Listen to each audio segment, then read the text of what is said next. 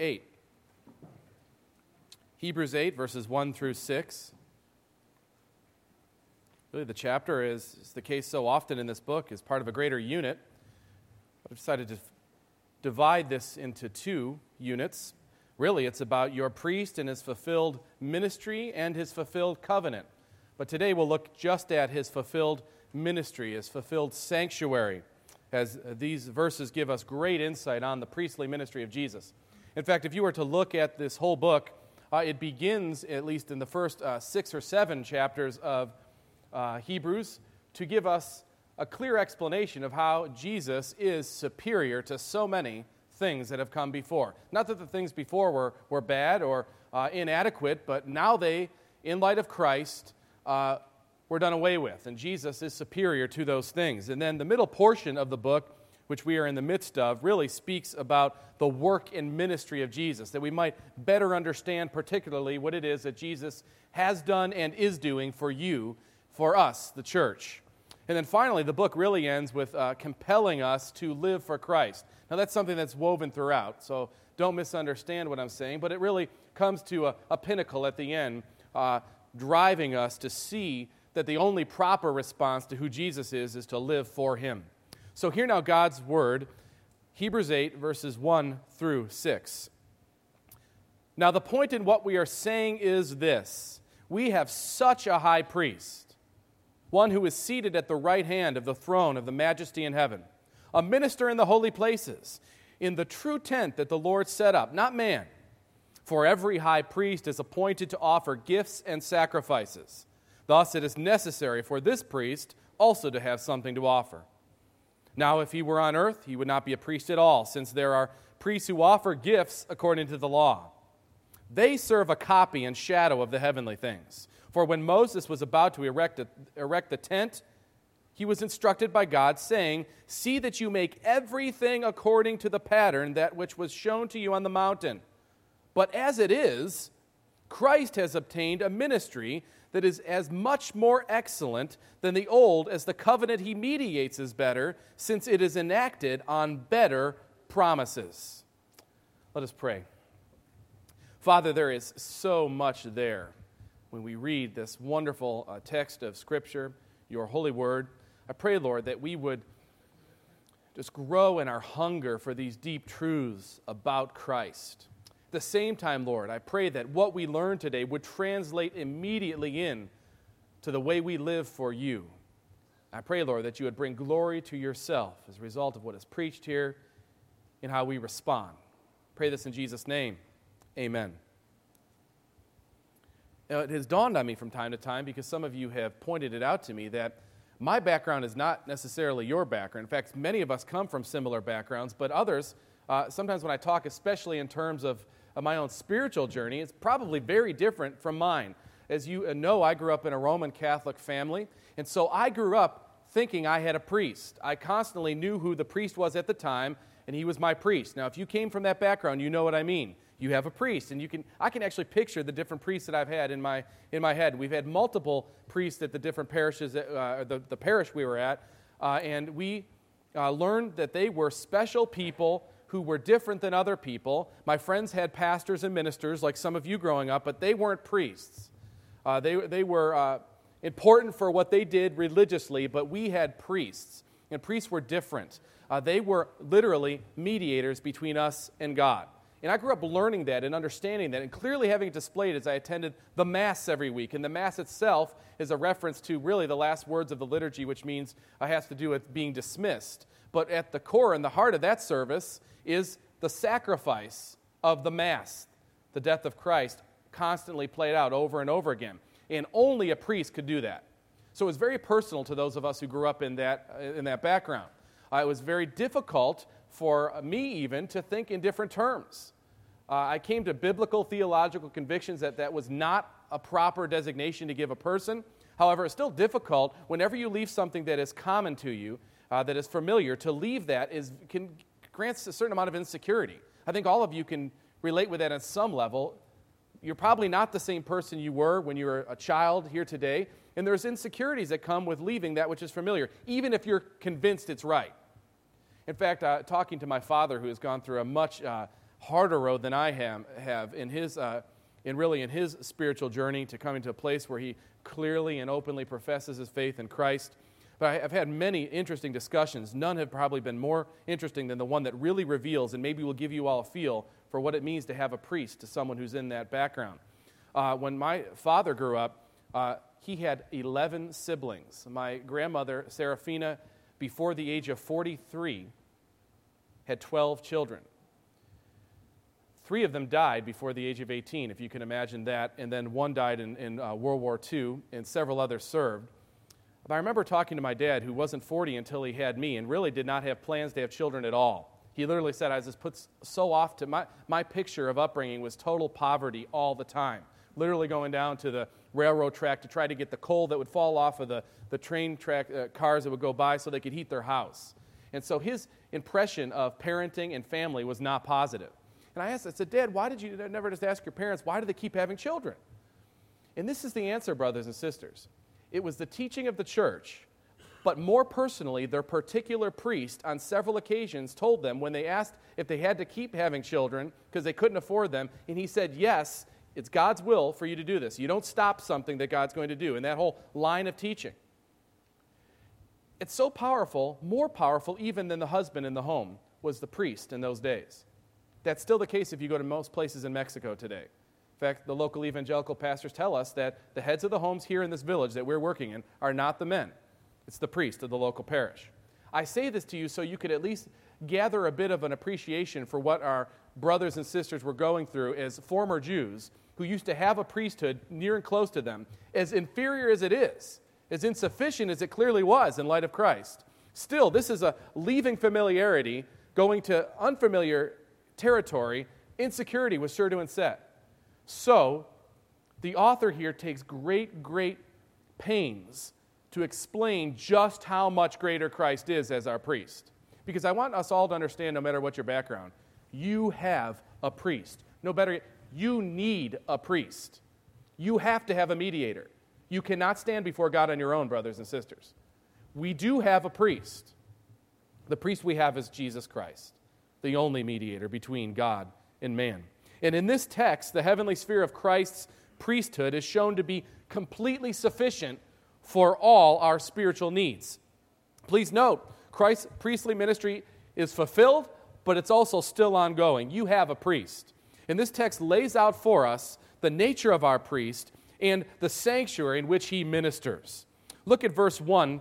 There we have, in very simple terms, the reality that the sovereignty of Christ and his equality with God makes him your only necessary mediator. Verse 1. Now, the point in what we are saying is this We have such a high priest, one who is seated at the right hand of the throne of the majesty in heaven the first phrase, now the point in what we are saying is this, is a reference back to that whole diatribe about the different kind of priest that Jesus is. Uh, he is in the order of Melchizedek, an eternal priest, rather than uh, a Levitical priest who had a temporary time and was very limited on many fronts. So, the point we're making is that we have such a high priest, such being different than the ones that you're thinking of that come to your mind, that earthly person. We have such a high priest. The difference between those earthly priests and this such a high priest is that he is seated at the right hand, the right hand of the throne of the majesty in heaven. I want you to consider for a moment this phrase seated at the right hand of the throne. Clearly, this is a statement of sovereignty. No other priest can claim this. It is a statement of sovereign power, seated at the right hand of the throne, the place where ruling happens. So we have, by virtue of his ascended position, the second person of the Trinity, the Lord Jesus, seated at the right hand of the throne. Consider the throne a designation of privilege between God, God the Father, and God the Son, a designation of rule and sovereignty given to the Son. To be seated at the right hand means that he has equal status with the king who is on the throne. God is sovereign, Jesus Christ is sovereign. What other priest can top that? So, any priest you might be tempted to go back to, the writer says, realize how far back you'd be going to something that's actually been rendered no longer effective from that which is sovereign and seated at the right hand of God. So if you need a mediator, who do you go to? The one seated at the right hand of God or another person essentially like you? Christ has come and answered that question for us. He, the sovereign one, seated at the right hand, the sovereign priest. Consider God's right hand for a moment. Clearly, it's figurative. God doesn't have hands or feet. Hebrews refers to Christ as being seated at the right hand five times in its book, and it's written throughout by the various different uh, apostolic authors and in the Old Testament, in the Psalms. The Lord said to my Lord, Sit at my right hand until I make the nations a footstool. This reference has to do with bringing Jesus into this exalted position of sovereign ruler by virtue of his work on the cross and his ascension. God's right hand means that he has a place of vulnerability with the king. The king cannot raise his hand with a sword or scepter except that person in the right hand let them. In fact, we know from a Jewish tradition that in the Sanhedrin, they would have the high priest sit in the, the middle seat and two different scribes sit on either side. The one who sat on the left side was the one who drew up notes of condemnation. The one who sat on his right side wrote acquittals. Jesus sits at the right hand of the judge of the universe, writing an acquittal for you. He sits at the right hand of God. He is sovereign in all matters. God, in some mysterious sense, shares his authority with his Son, in whom he is well pleased. Uh, the best human example I can give of this uh, dates back to the days that I played uh, soccer in college, which gets further and further away. Uh, at any rate, my senior year was kind of a disappointment, to be honest. My junior year is the best year that I had ever had, and I hurt my knee pretty badly the last, uh, the last uh, week of the season, in the spring season. It only got worse in the fall. Long story short, it was difficult for me to play a whole game without having problems with it. So, coach would kind of use me as a utility player, which was kind of frustrating, to be honest. But he would put me in these different roles, and then he would, when I couldn't play anymore, he would take me out and he would make me stand with him the whole time the game was going on. And I'd much rather been in there. But there was something that developed between myself and uh, coach through this time as the team would be sitting in the team area on the bench or around the bench, and he would pace furiously on the sidelines. And I'd more or less chase him, go back and forth, and he'd want me always to be near him, and he would run stuff by me. He'd uh, tactic, tactical questions. Uh, should we move this person in here? Does he look? Keep your eye on him. I'm going to keep my eye on this. And it was this feeling of uh, privilege, actually, that started to develop. I started realizing he was starting to trust what I was saying, too. There were times where he asked me a choice between one player and another. Should we put this person there, that person there? Should we do this play? Should we do this thing? And really, what I said would make a big difference in what he and how he performed. And it, if you know my coach, he's not a guy that shared a lot of authority. There were even times where he would attend to something and he would leave me on the sideline to help essentially be like a player coach. That's the closest illustration I can give you to the kind of relationship that God the Father and God the Son have. God the Father, because he is so pleased with his Son, seats him at his right hand, and they co rule with one will, essentially, over everything. Seated at the right hand. We have a sovereign priest. No one tops our sovereign priest. The author of Hebrews notes this unique place of honor even more by noting this fact. Notice what it says He is seated or sitting. What do you think the significance of being seated at God's right hand? Instead of standing like a guard would at the right hand of one who is a ruler, rather sitting, kind of in a place of comfort. He's taking a place of relative rest. It's like the Father is saying, I'm so satisfied with what you've done. Come on, take a load off, sit next to me. Your work is done. You've done the work. Now you work in your intercessory role. But your work is done. And this is in huge juxtaposition with the earthly priests. Listen to what Hebrews 10 says about the earthly priests. And by that we will have been sanctified through the offering of the body of Jesus Christ once for all. And every priest, that is human priest, stands daily at his service. Notice what it says stands daily. Why is that so? They can never sit down, their work is never done. There's no place to sit in the Holy of Holies, do you notice? Because there's no room to sit. They can't sit. The only place to sit, only Jesus can sit, and that beyond the ark itself. The priest cannot sit down, offering repeatedly the same sacrifices which can never take away sins. But when Christ has offered for one time a single sacrifice for sins, he sat down at the right hand of God, waiting from that time until his enemies should be made a footstool for his feet. What a huge difference between our sovereign priest and the old priesthood. For all the good things the old priesthood brought us and declared to us and showed us and revealed, it's over now because we have one who is in the holy place making intercession for us, giving us, giving you access. And he's able to sit in the presence of God. Doesn't have to stand. What a mystery. Flesh and blood could be seated at God's right hand. A couple ways I would challenge us to consider applying this. First of all, has to do with our worship, my brothers and sisters.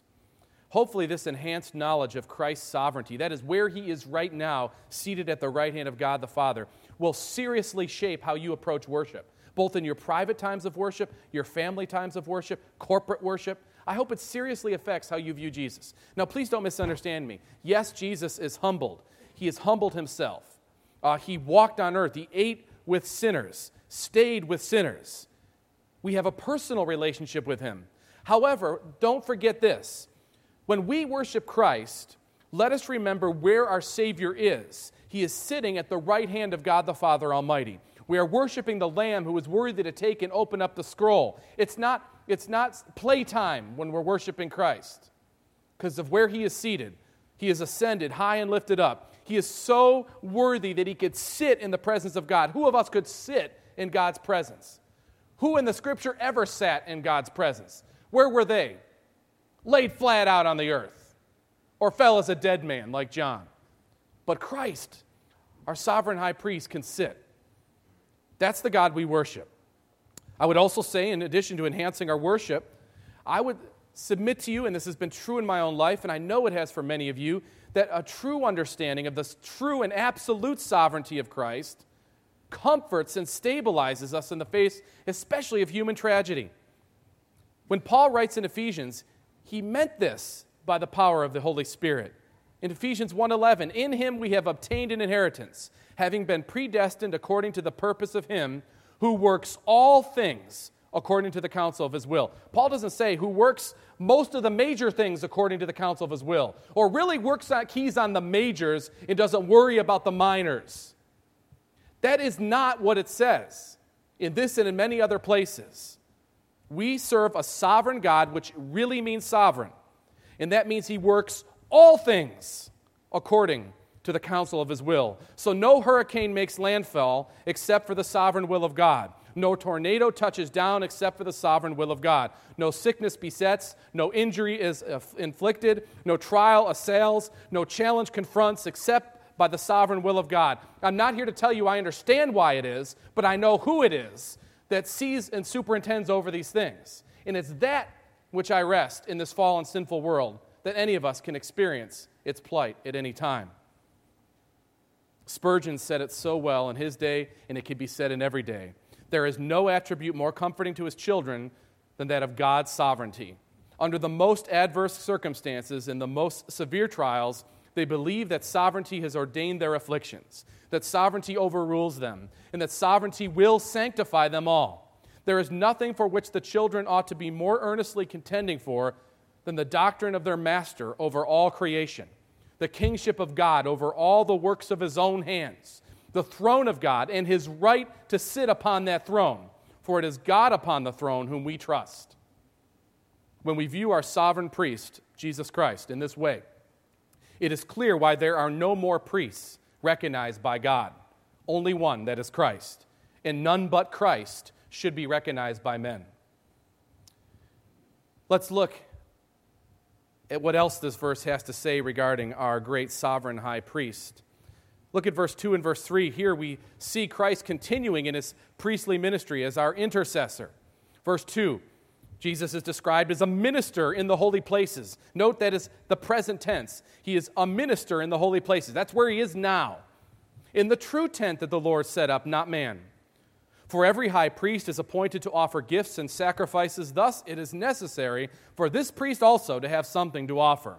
So, in the present tense, Jesus, seated at the right hand of God, is also ministering in the holy place. And there's this comparison now given between uh, the earthly, knowledgeable, that which we can see and we even have drawings of, uh, the, the tabernacle, that is the holy place inside the tabernacle, the Holy of Holies, and the outer tent. So the holy place is that inner place right near the presence of God. The tent means the larger area, the tabernacle itself.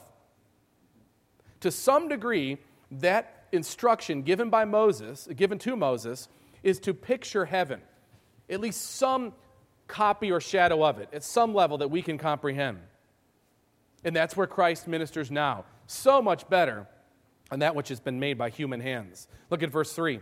For every high priest is appointed to offer gifts. Notice this closely to offer gifts, plural, and sacrifices, plural. Of course, you know the priest had to continually do this. Their, their sacrifices never ultimately satisfied. So, multiple gifts, multiple sacrifices.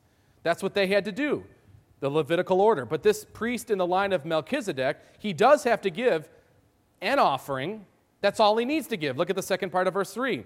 Thus, it is necessary for this priest, that is Christ, also to have something to offer. The author knows as he's writing that Jesus only has to make one sacrifice. Other priests have to give multiple. This Jesus only has to give one. There's no re sacrificing of Christ anywhere. It's done. And he has given it, he has had something to offer. Human high priests offer these gifts and sacrifices while Jesus gives himself. Hebrews 7, verse 27, verse we covered not so long ago. He has no need, like those high priests, to offer sacrifices daily, first for his own sins and then for those of the people since he did this once for all when he offered up himself. So Jesus, uh, fulfilling the role of a priest, gives the offering, but he only needs to give one, just one, himself. You know, there are necessary similarities between Jesus and the Levitical priests. There also is one major, one major necessary difference between Jesus and the Levitical order. Jesus needed no personal atonement for sin. You cannot beat that priest. There's not a better priest than that one. He is our mediator, the only mediator. You ever wonder what Jesus is doing right now? And the Bible isn't exhaustive on the details of this, but children will ask this from time to time. And certainly you've wondered, what is he doing? Wouldn't it just be bored sitting up there on the right hand of God all that time? And that's a human statement we know. But the fact is, Scripture does give us this much clarity. We know for a fact that Jesus is intimately involved with creation, upholding all things by the word of his power. He's ruling over everything, not just people, but creation itself. I often think, by the way, as a side note, that he, he must get some divine chuckle out of what scientists come up with regarding his creation. Uh, you know, they think they figured it out. And it's he who created it, he who designed it the way it is. And the purpose is only in the mind of the designer. And here he does this from the throne. He is subduing his enemies to himself through his church. By building his church that he promised to do, he's subduing his enemies to himself. We also know that he is receiving worship. Angels uh, made simply to cry out holy to the Son of God. But also, he's receiving our worship right now. He's receiving the worship of other brothers and sisters around this globe right now. He's receiving worship. He's very busy, he's very active. And finally, and probably most intimately, he is interceding for us now. You say, well, why do I need intercession? Let me tell you.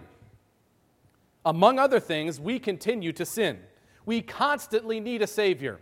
It's important to note when a person first uh, came to trust Christ as their Savior, but it's equally as important do they trust Jesus now? Because they constantly need a Savior. They need His advocacy. I need His advocacy. He always intercedes for me because I need it so badly. But also, you need an intercessor because the church has an accuser. You have an accuser. We have an accuser who does nothing but accuse the brethren. In fact, in this forward look of the culmination of the ages and the judgment that will come, in Revelation it says, And I heard a loud voice in heaven saying, Now the salvation and the power of the kingdom of our God and the authority of his Christ have come. For the accuser of our brothers has been thrown down, who accuses them day and night before our God.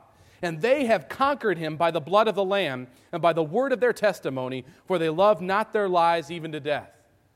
So, this picture of what will ultimately happen gives us insight to what's going on now, and that's the accuser of the brethren keeps accusing, and the interceder for the brethren never stops interceding. He never almost gets his guard down, and the devil sneaks in on me. He's constantly and always interceding for you. Even when you're sleeping at night and have no notion of Christ, he intercedes for you. Even when you're thinking of something else in your workday, Jesus intercedes for you. Even when you willfully decide you're going to sin in this moment, you've thought about it and you're still going to do it, He intercedes for you. This is the high priest we have. Why would we ever need another? Hebrews 7:25 says it wonderfully. He is able to save to the uttermost those who draw near to God through him, since he always lives to make intercession for them. The same sentiment is shared with Paul under the inspiration of the Holy Spirit, shared by Paul. He says, Who, it is, who is it who condemns? Christ Jesus is the one who died. More than that, who was raised, who is at the right hand of God, who is indeed interceding for us. That's present tense. That's now, brothers and sisters, even now as we sit here together worshiping. I would like to also point out in verses 4 through 6 not only are these things true about our sovereign high priest, but also, and really finally, at least for this half of these verses, Christ fulfills and finishes the need for an earthly priest. Uh, there is no further need. And while I often uh, recognize, and I do recognize this, and say this very carefully, uh, and it's done in ignorance usually, at least it was for, by me for so long, it is at least a terrible slight to our true priest, Christ, to refer to any human being on this side of the ascension as a priest. At worst, it's designating someone in our day, some person, and by designating them, it's a constant confession against the sufficiency of Christ. That's serious. Look at verses 4 through 6. Now, if he were on earth, he would not be a priest at all, since there are priests who offer gifts according to the law. Very simply, uh, he is not in the Levitical order. According to the law itself, he wouldn't be a priest in that sense. He, he really surpasses the priesthood. Uh, he doesn't fall into that uh, dying breed that was there, the Levitical priesthood, for all its good. Then, verse 5, reminding us that they serve a copy and shadow of the heavenly things. For when Moses was about to erect the tent, he was instructed by God, saying, See that you make everything according to the pattern. A copy and a shadow is a key uh, indicator as to the purpose of these things that came before Christ. Uh, many of you have probably in your day had your children, even you might have done, and I remember doing this myself when I was in kindergarten or first grade. I had one of those pictures done where you sit in front of an overhead projector and they do the outline of your head. And uh, your, your mothers and fathers cherished this cute little thing. Look at his nose. And, and uh, my family, all the noses were really big, you can imagine. But, anyways, a side view, you'd have this person that you could tell was Tony. Now, you couldn't tell the hair color, you couldn't tell uh, eye color, you couldn't see features on the face necessarily, but you knew it was me. Just like when you have one of your own children, you know which one of your children are. Other people may not get it. You might have to tell them who it is. It's a shadow. It's them, but it's a shadow. It has merit, it's worthy, but it's not the crisp digital photo that you might get of it. Better yet, the real thing. That's what a copy and a shadow is. It's not bad, it's not of no worth. It's simply saying it, it's then outdone when the real thing comes or when the real thing is known.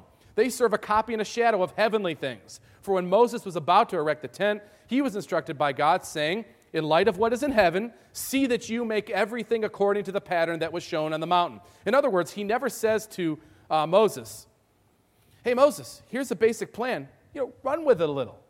See what you can do with it. You know, play with this model, this, this plan for the tabernacle a little bit. You kind of really let your mind flow with it. It's not what he says. He wants it done precisely because it has a heavenly reality tied to it. You know, there's a couple things I think we can note from this uh, text in this portion. First of all, I am not at all saying that because we should not have priests, that we should not have pastors, teachers, elders, deacons. That's not what I mean. The New Testament is clear that we have an ordained leadership. Uh, Timothy talks and warns against laying hands on too early to someone who's in ordained position. We need pastors, we need teachers, elders, deacons. We need ordained leadership. But we don't need mediators because we have Christ, the only mediator. And see, we need pastors to do what? To point us to the mediator. That's what our job is. We're not any less important necessarily in the economy of the church, but we're to get out of the way so that you see the mediator. No one ought to walk out of here thinking what they heard is something about me or the church. What they heard was Christ. What they saw was Christ. That's the job of the church, to point out Christ, its head. We need these people. We just don't need a mediator, a human mediator, because we have the ultimate mediator in Christ. But I'd also like to point something else out that has just struck me as I read this, especially this portion where uh, we're reminded of the particular nature that God wanted, uh, the particular detail that God wanted in copying the plan that He gave to Moses, that it would be done exactly as He said it, for it was for the purpose of worshiping. That's what it says in verse 5. They serve as a copy and a shadow of heavenly things. So there's some heaven, heavenly connection to that which God reveals. For when Moses was about to erect the tent, he was instructed, saying, See that you make everything according to the pattern that was shown. It is important to me, God the Father says, how you worship me and how I am presented before the nations. I'm not giving this to your own will, I'm telling you how you ought to do it. Now, I want to ask you this question as you consider that. In the midst of a seriously confused day and age, in the ranks of the church especially, does form in the worship of God matter? Do you think it does? In other words, do you think it matters how we worship the true and living God? Is it really all right to leave uh, how to worship up to the individual uh, whim, believer, or church? Are there no standards for worshiping God aright? And I am not here at all to condemn other forms. And I hope none of us get so arrogant as to think that somehow we've got it figured out, because I promise you we don't. But the guiding question ought to be no matter who it is, wherever they are, is is this what God wants in worship? Not what I want in worship, or worse yet, what someone who's not a friend of Christ wants in worship. That's the question. The ultimate guiding question about how we are to be regulated in our worship is that it's for God and it's according to God. It's God's worship. And I would submit to you that all the fear that the modern church has about turning people off because they do it the way the Bible says would be alleviated if they would just recognize that Jesus is building his church. And that he'll, by using his church the way it is, by doing its best in all its imperfections to follow what the word says, that's how he'll draw people to Christ. Not by juggling chainsaws and any other kind of possible uh, entertainment we'll do just to get him to come in. What a folly we make Christ when we do those things. He gives us clear, clear guidelines. The details will differ among brothers and sisters across the board, for sure. But the guidelines that it's about worshiping God and what pleases Him should always drive us. Because we're talking about our sovereign priest, the one who fulfills and finishes the need for an earthly priesthood. If He's given us His access to God, let's respond to Him the way that glorifies Him. And He has been so kind as to give us instruction on that in His Word. Form does matter. It's not the key, but it shows what question we're answering, what guiding question drives us. Arthur Pink says it in only the way he can. He said Christians ought to exercise the utmost care and diligence to ascertain the revealed mind of God in what he requires from us in our worship. Though Moses was learned in all the wisdom of Egypt, that was of no value or avail when it came to spiritual acts. Here, let me say that again. Though Moses was learned in all the wisdom of Egypt, that was of no avail or value or avail when it came to spiritual acts. He must do all things precisely as Jehovah ordered. In connection with what is styled divine worship today, the great majority of professing Christians follow the dictates of their own wisdom or inclination of their uh, fleshly lusts rather than Holy Scripture. Others mechanically, this is what we have to listen closely to, others mechanically follow the traditions of their fathers or the requirements of popular custom. The result is that the Holy Spirit is grieved and quenched by the holy inventions of carnal men. And Christ is outside the whole thing. It's about Christ at the center, my brothers and sisters. It's about Christ in how he asks us, how he commands us to glorify him, our sovereign priest. Christ's fulfilled and ongoing priesthood is shown to be completely sufficient for all your spiritual needs. I conclude with this simple question and answer that I sure didn't write. The writers of our shorter catechism said it well. How does Christ execute the office of a priest? Christ executes the office of a priest in his once offering up of himself, a sacrifice to satisfy divine justice and reconcile us to God, and in making continual intercession for you. Let us pray. Lord, we are so grateful that we have a great high priest, a sovereign high priest. Forgive us for looking to any other mediators, whether they be uh, mere men or some other security that we have built up that we think somehow gains access to you maybe just our good works. Lord, forgive us for this. Help us again to see the exalted Christ in all his glory seated at your right hand, from where he will come to judge the quick and the dead. Lord, I pray that we would be a changed people by living lives that are filled with the worship of you, Almighty Father. We thank you, Lord, for this opportunity to worship you this day. In Jesus' name, amen.